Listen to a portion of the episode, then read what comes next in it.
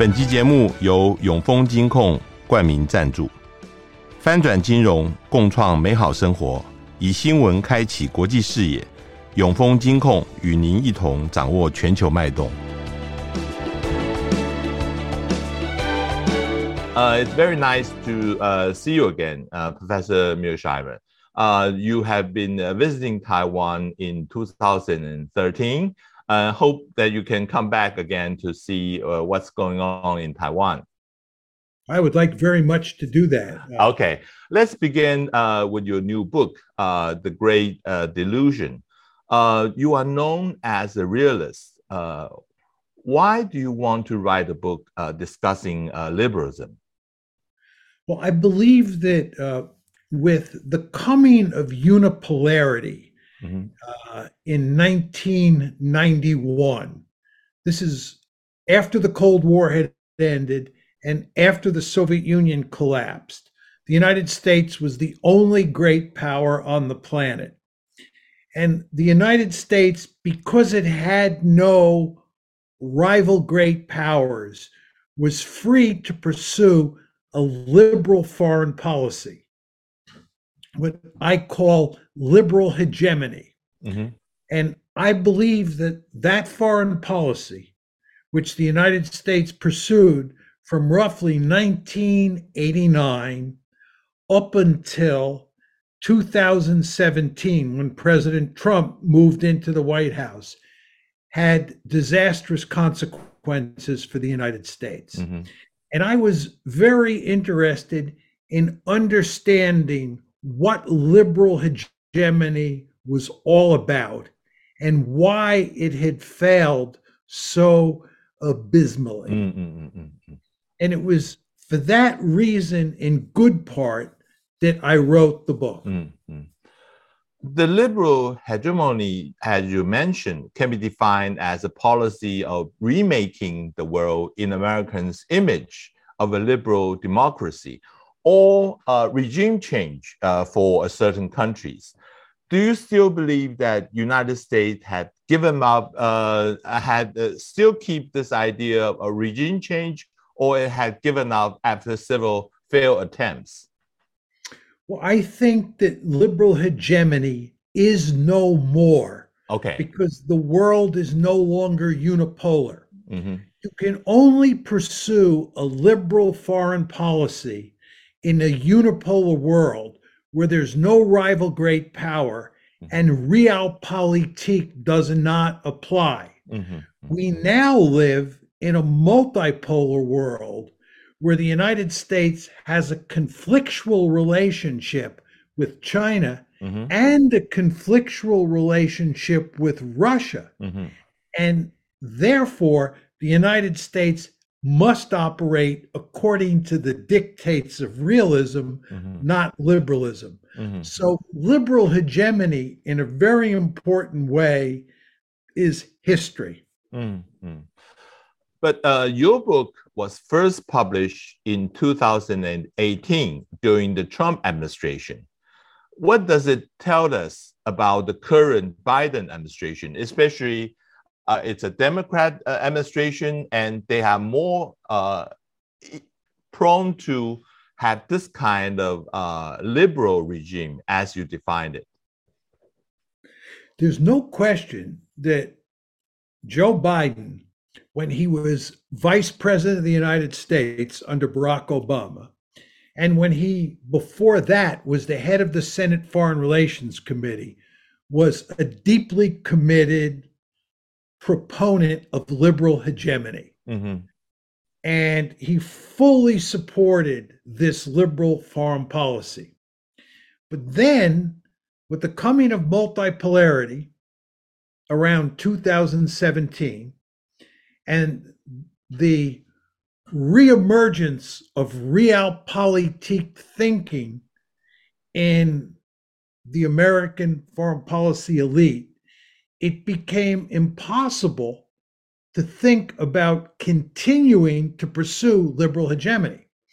So, when Joe Biden became president in 2021, in January of 2021, what he did with regard to China was not to pursue engagement, Mhm. which had characterized U.S. China relations during the unipolar moment, and which Vice President Biden and Chairman Biden of the Senate Foreign Relations Committee had embraced.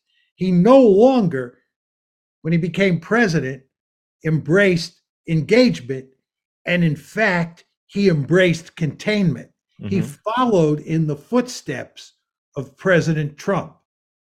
So you see that Joe Biden underwent a fundamental transformation in his thinking about general foreign policy, but in particular, general US foreign policy, but in particular about how the United States should deal with China. When he was vice president and when he was head of the Senate Foreign Relations Committee, he was an arch proponent of engagement, which is a liberal foreign policy. Then, when he became president, because the structure of the world had changed and we had moved from unipolarity to multipolarity and realism was back on the table, he embraced containment, not engagement. So, would you say that uh, the summit they just had in Bali between Xi and Biden, uh, somehow they reach a consensus of mutual respect? Is that a way of Biden saying that we're going, we are not going to pursue a regime change in your country then? No. I mean, Okay. the United States is not going to pursue regime change in China. Okay. That's Uh-huh. just not possible. Okay. uh, the United States is going to live with uh, uh, President Xi in charge in China. There's nothing that we can do about Uh-huh. that. Mm, mm, And, and in fact, it would be remarkably foolish for the United States to pursue regime change in Mm. China. mm, mm, I mm. think that President Biden is under a lot of pressure to improve relations with China. I think that there are a lot of people who are deeply fearful, a lot of people in the United States and in the West more generally, who are deeply fearful that the United States and China are going to get into a real war Mm. over Taiwan Mm, or over the South China Sea mm, or over the East China Sea. mm, mm, mm, And I think what President Biden and President Xi as well were Mm. trying to do was just dampen down the tension Mm. between the two countries as Mm. much as possible. mm, mm, But I think in the end, it's not going to matter very much. I think Beijing and Washington are destined to have an intense security competition. Mm, mm, mm, mm. It will go up and down over time, Mm, but uh, there's Mm. not much either one of those leaders can do Mm. uh, Mm. to change the fundamental uh, trajectory that these Mm. two countries are on.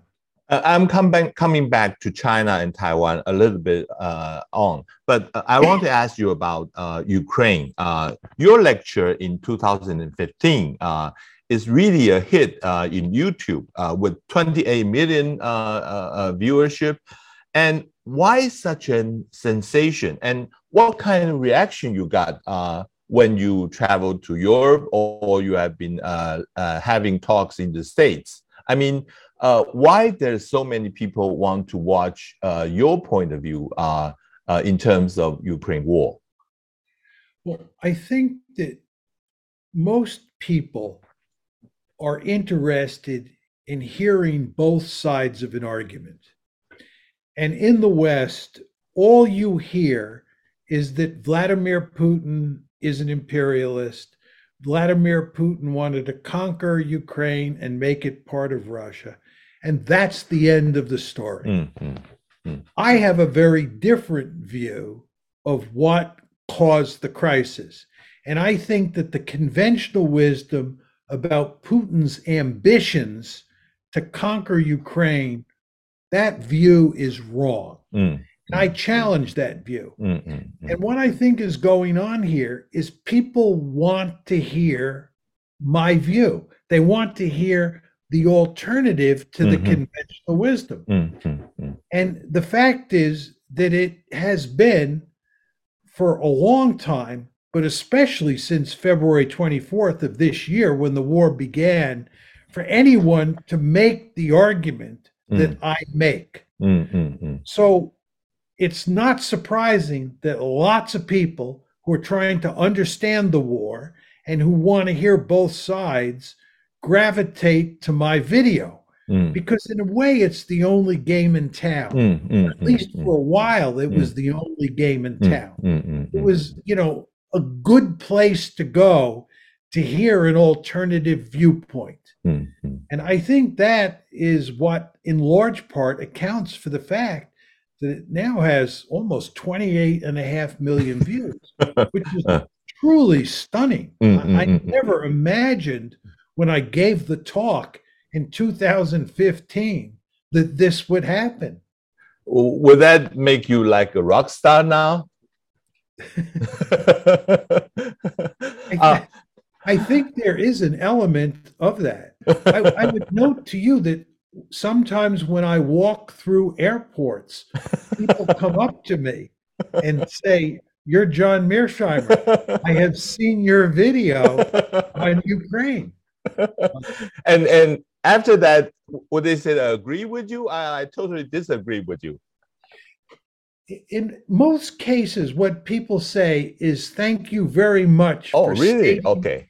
for stating your views clearly. Mm, mm, mm. and, and and having the courage to make that argument. Mm, mm, mm, mm. So there's no question that I get emails.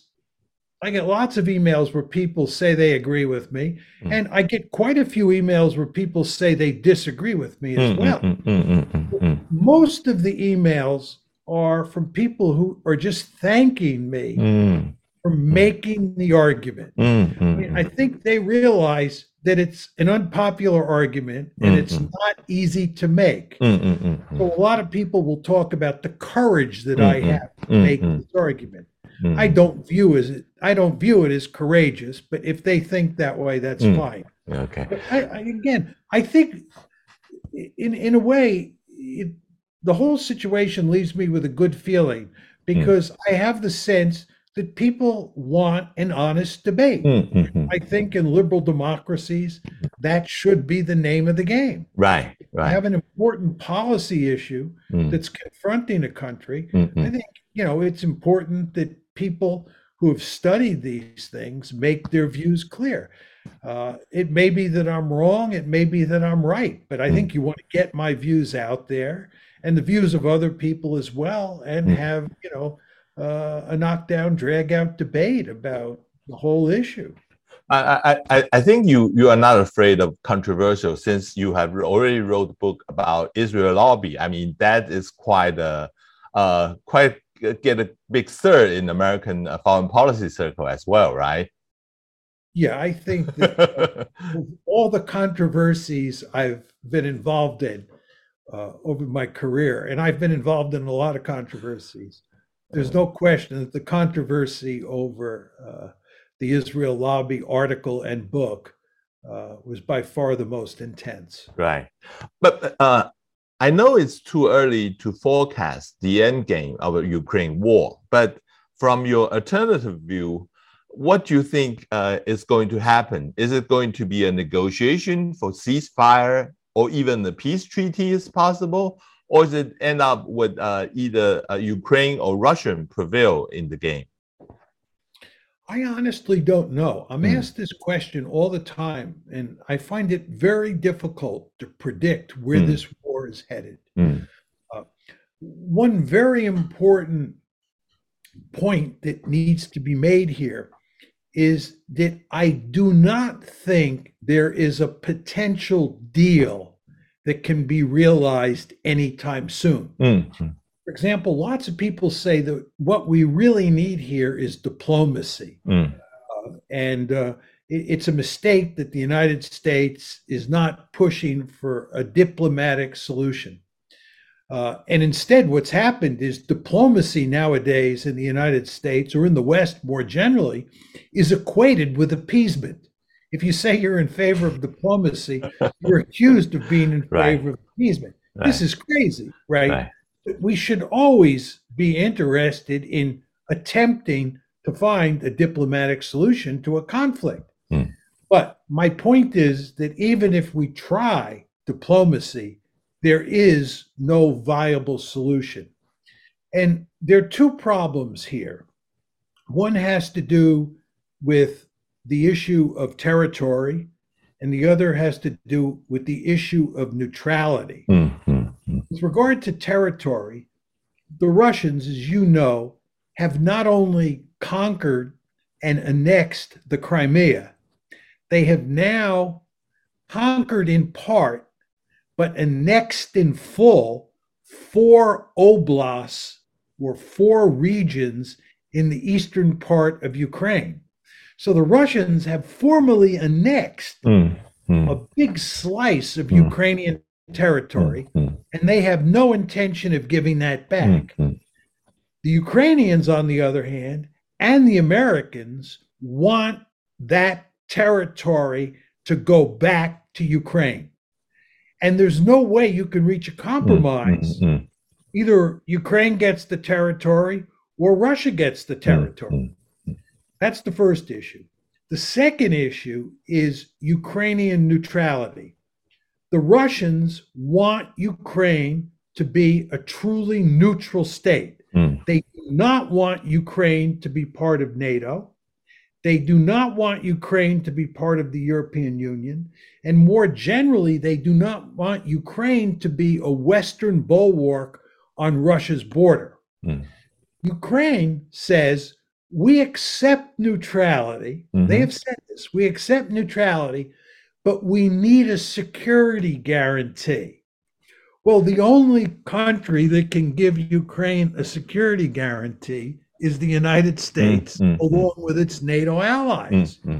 But once the United States and its NATO allies give Ukraine a security guarantee, it's no longer a neutral Ukraine. Right. It's a de facto member of NATO. right. Right. And the, and the Russians won't accept that. Mm-hmm. Mm-hmm. So it's impossible for me to see how you get a negotiated settlement that deals with the issue of territory. And deals with the issue of Ukrainian neutrality to the satisfaction of both sides. Mm-hmm. So I think we're doomed to continue fighting for the Mhm. foreseeable future. Mm-hmm. Uh, watching the Ukraine war from afar, we in Taiwan uh, tr- sometimes try to compare Taiwan with re- Ukraine and China with Russia. Is the comparison make sense? Well, I think there's no question that um, what happens in Ukraine matters for uh, for Taiwan. Mm. For example, I think that the Chinese now understand that when you launch a military invasion, it doesn't always work out very well. Right. right. The Russians have not performed well in Ukraine. And China has to say to itself, we have not fought a war since 1979, and launching an amphibious operation across the Taiwan Straits is one of the most difficult military operations one can imagine. Mm-hmm. Therefore, it's not likely that it will end up well. Mm-hmm. Second thing I think the Chinese are taking away from this conflict is that it is clear that the Americans are not pussycats. Mm-hmm. The Americans who have come to the defense of the Ukrainians will come to the defense Mhm. of Taiwan. Mm-hmm. So I think those two factors make it unlikely that China will invade Taiwan Mm, anytime soon. Mm-hmm. I think those two aspects of the war in Ukraine that I just described, those two aspects enhance deterrence of a Chinese attack against Taiwan. But let me ask you, um, when you visit Taiwan in 2013, after you come back to the States, you wrote the piece, Say Goodbye to Taiwan. But uh, now you seem to have a very, uh, quite a different view concerning the US uh, involvement with the Taiwan uh, Strait crisis. Um, uh, is it, uh, I mean, uh, have your view changed, or is something that I missed uh, in the argument? No, my view has not changed at all. I Mhm. think what happened here is when the national interest, which was the magazine in which that article was originally published, Mhm. put it on the internet, put it on the national interest website, they gave it that title, Goodbye Taiwan, which I think misrepresented my perspective. My argument in the piece was that the United States should defend Taiwan. I've always maintained that the United States should defend Taiwan if it's attacked by China. Mm. I said in that piece that if China continued to grow Mhm. at an impressive economic rate Right. over the coming decades, that China was likely to become so powerful relative to the United States that the United States would not be able to defend Taiwan Mhm.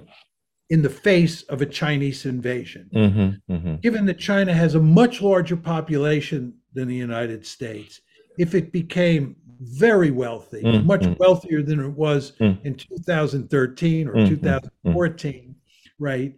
And it was on uh, the cutting edge in terms of developing sophisticated technologies, and the United States was lagging behind, Mhm. then the United States would be in real trouble. Mhm. And that's when the United States would have to say goodbye to Taiwan. Right. Right. Would not be able to defend it. I think now, from the perspective of 2022, that's not likely to happen because Right. the Chinese economy is beginning to struggle somewhat. I don't Mhm. want to overstate the case. Mhm. Mhm. So it doesn't look like we'll reach that point. Mhm. But regardless, I was saying that for the foreseeable future, the United States needs to be joined at the hip with Taiwan. That's what I believe then. That's Mm. what I believe now. Okay. Mm. Um, as you know, that uh, U.S. had a policy of double deterrence on both Taiwan and China. It's named strategy of ambiguity. But now there's more and more pressure from the policy circle as well as the Congress, asking for strategy of clarity uh, in order to deter uh, China's uh, military ambitions. What do you think about this? I think that a strategy of uh, uh, ambivalence is fine as Okay. long as you occasionally say things like Joe Biden has done okay. now, that you will defend Taiwan and then you walk it back. right, right. So, I, I think it's very important that neither Taiwan nor the United States provoke China into attacking Taiwan by either declaring Taiwanese independence or strongly hinting that the United States supports Taiwanese independence. Mhm. This is like waving a red flag in Mhm. front of a bull. Mhm. You just don't want to do that. Mhm. It's better to maintain a somewhat ambiguous policy. And I think that Biden understands that. Mhm. I'm often critical of the Biden administration, especially on Ukraine, but I think in the case of Taiwan, they've played it right. Mm. Uh, they've not moved away from, you know, uh, the 79 policy. And at the same time, Biden has occasionally said, Mm. uh, much to the chagrin uh, of the Chinese, that the United States would defend Taiwan. Mhm.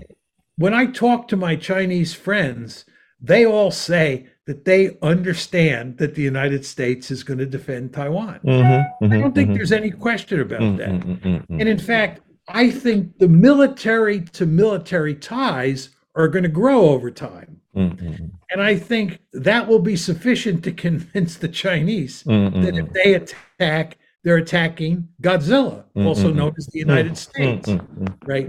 So you don't need to declare that the old arrangement has changed. You don't need to do that, right? Mm, That's mm. my view.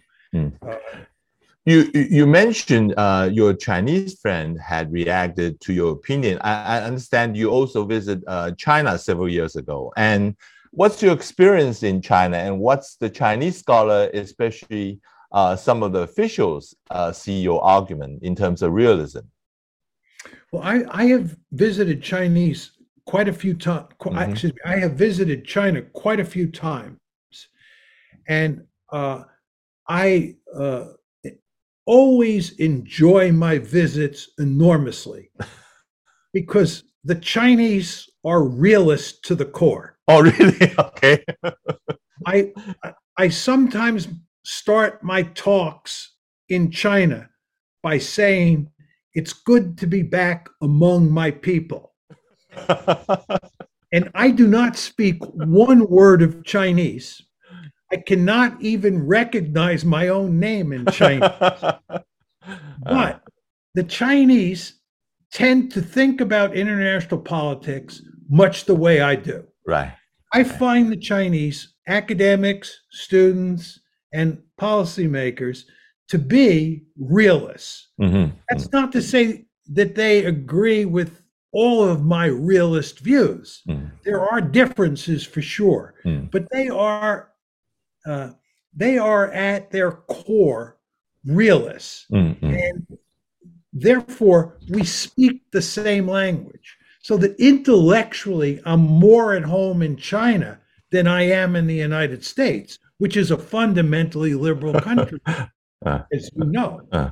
Um, but uh, since I first went to China in 2004 to talk about my book, The Tragedy of Great Power Politics, and to make the argument that China cannot rise peacefully, uh, most Chinese uh, have disagreed with me.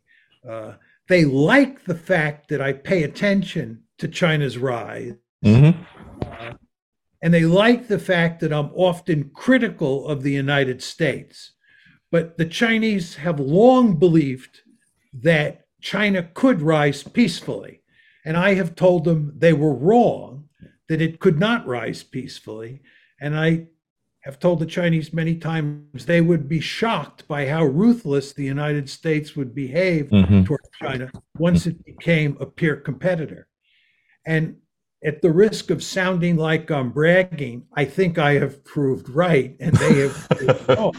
Uh. I think they now fully understand that the United States uh, has decided that a rising China is a threat to American security and that the United States will go to great lengths to prevent China Mm, mm.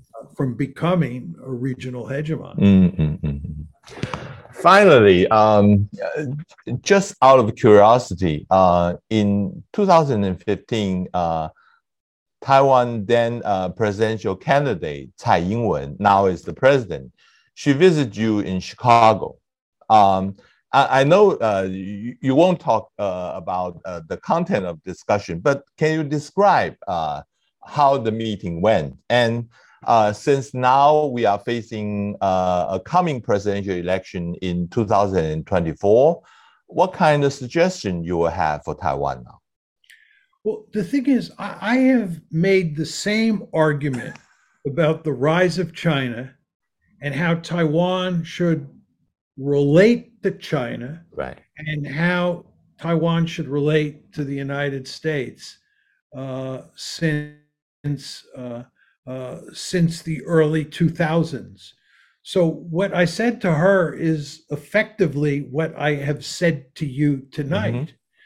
Uh, I would note to you that I said to President Ma, I had a conversation with President Ma, a one-on-one conversation when I visited Taiwan Mhm. in two, it was 2013 when I visited. Yes, yes. When I visited in 2013, Mm, I I had a visit, one-on-one visit with President Ma. Uh, and uh, at that point in time, China was uh, deeply interested in facilitating economic intercourse between the two, between Taiwan and, and between China. And I told him I thought that was a mistake. I mhm, mhm. him that uh, I thought that Taiwan should do nothing uh, to help uh, uh, China grow more powerful. Uh, in effect, what President Ma and Taiwan uh, was doing at the time, what President Ma and China were doing at the time, was in a, was pursuing the American policy of engagement. The Americans mm-hmm. were also yes trading with Taiwan, right? And, excuse me, trading with China, right, right, right, hoping China to become economically more powerful. Right. The American American policymakers believe the American foreign policy elite. Let me say, not the American, the American foreign policy elite, to include its policymakers, believed that by engaging with China, by trading with China and making China more prosperous, China would become a liberal democracy and therefore more peaceful, and we would all live happily ever after. And I believe that President Ma and the Taiwanese elites at the time basically believed the same thing. And I argued that that was foolish, that in fact you were feeding the beast. Mm-hmm. Taiwan's point of view, a good realist like me thinks it's crazy to turn China into a more powerful. Country economically hmm. because it will then translate that economic might into military might Hmm. and threaten Taiwan. Mhm, mhm, And it was, I believe, foolish in the extreme for the United States as well mhm, to pursue a policy of engagement mhm, because that just turned China into a peer competitor. mhm, And now both Taiwan and the United States have a huge problem mhm, with this powerful China mhm, that threatens to grow even more powerful. mhm, So I have been saying to everybody mhm, since the early 2000s that China cannot rise peacefully and that we should not help it to grow economically more powerful because then it would grow militarily more powerful. And this is what I have said to various Taiwanese leaders and American leaders. mhm, But for the most part, it fell on deaf ears. mhm, mhm, mhm, mhm, mhm. Uh, uh, and as you, your suggestion for the future uh, Taiwan, and actually what I mean is there's several approach people have been mentioning. Uh, one is uh, balancing, which is close to the United States. The other would be hedging. Uh, the other would be bandwagoning, which is close to China. What would be your general approach uh, suggestion would be? I think for the foreseeable future, Taiwan should balance against China with the United States. Okay. The United States is putting together a balancing uh, coalition in East Asia. Mm-hmm. It emphasizes its bilateral relationships with countries like China, uh, countries like Japan, Mm-hmm. South Korea, the Mm. Philippines, Australia, and Taiwan should be included in that uh, equation. Mm. Uh, the United States and Taiwan should have a close, a closer and closer bilateral relationship. Uh, and Taiwan should build up its conventional forces in conjunction with the United States so that it has a powerful conventional deterrent. And furthermore, Taiwan should work to do everything possible to get the Americans to place uh, uh, the their to get the United States to place its nuclear umbrella over Taiwan, Mm-hmm. Mm-hmm. um, so that Taiwan has conventional deterrence Mm-hmm. Mm-hmm. and nuclear deterrence. Mm-hmm. That conventional deterrence involves Taiwanese forces and American forces and Japanese forces and Mhm. Australian forces. Mm-hmm. But the nuclear deterrence is provided by the United States. But I think that that it's in China's, excuse me, it's in Taiwan's interest uh, to pursue containment. Now, to be clear here, getting back to our earlier discussion about my article that was entitled, was it Goodbye Taiwan? Mm-hmm. if China becomes so powerful that the United States cannot protect Taiwan, Mm-hmm. Taiwan has no choice but to bandwagon. Okay. Okay. Bandwagoning, as my friend Steve Walt argued in a very important book long ago, bandwagoning only makes sense when you are very weak relative to the threatening country facing you Mm-hmm. and you have no other great power or no great power ally that can help you defend yourself. Mm. In those circumstances, you should bandwagon. Mhm. So it may be the case, not likely, Mhm. Mhm. but it may be the case if China grows enormously powerful and much more powerful than the United States, Mhm. that Taiwan has to bandwagon. Mhm. But that's not the case now and not the case for the foreseeable future. Mm. And therefore, I think Taiwan should balance against China as part of a, co- a balancing coalition run by the United States. Mhm. And as I said to you before, it should go to great lengths to make sure it has conventional deterrence and nuclear deterrence. Thank you very much, Professor Mearsheimer. It was very uh, enjoyable talking to you. Thank you very much. You're welcome, Chen Long. And will you send me a copy of the article you write? Yes, sure. Uh, I'll send you a copy definitely. Uh, no problem. And um, uh, welcome to, back to Taiwan again to see uh, for yourself how we are doing uh, for the past eight years. I'd love to, I'd love to come back. okay, okay. Thank you and, and good night. Okay. Good night. Well, good good morning to you. Bye. Okay, thank you. Okay, Chen Long. Bye. Bye. 上网搜寻 VIP 大 U 店 .com，到联合报数位版看更多精彩的报道。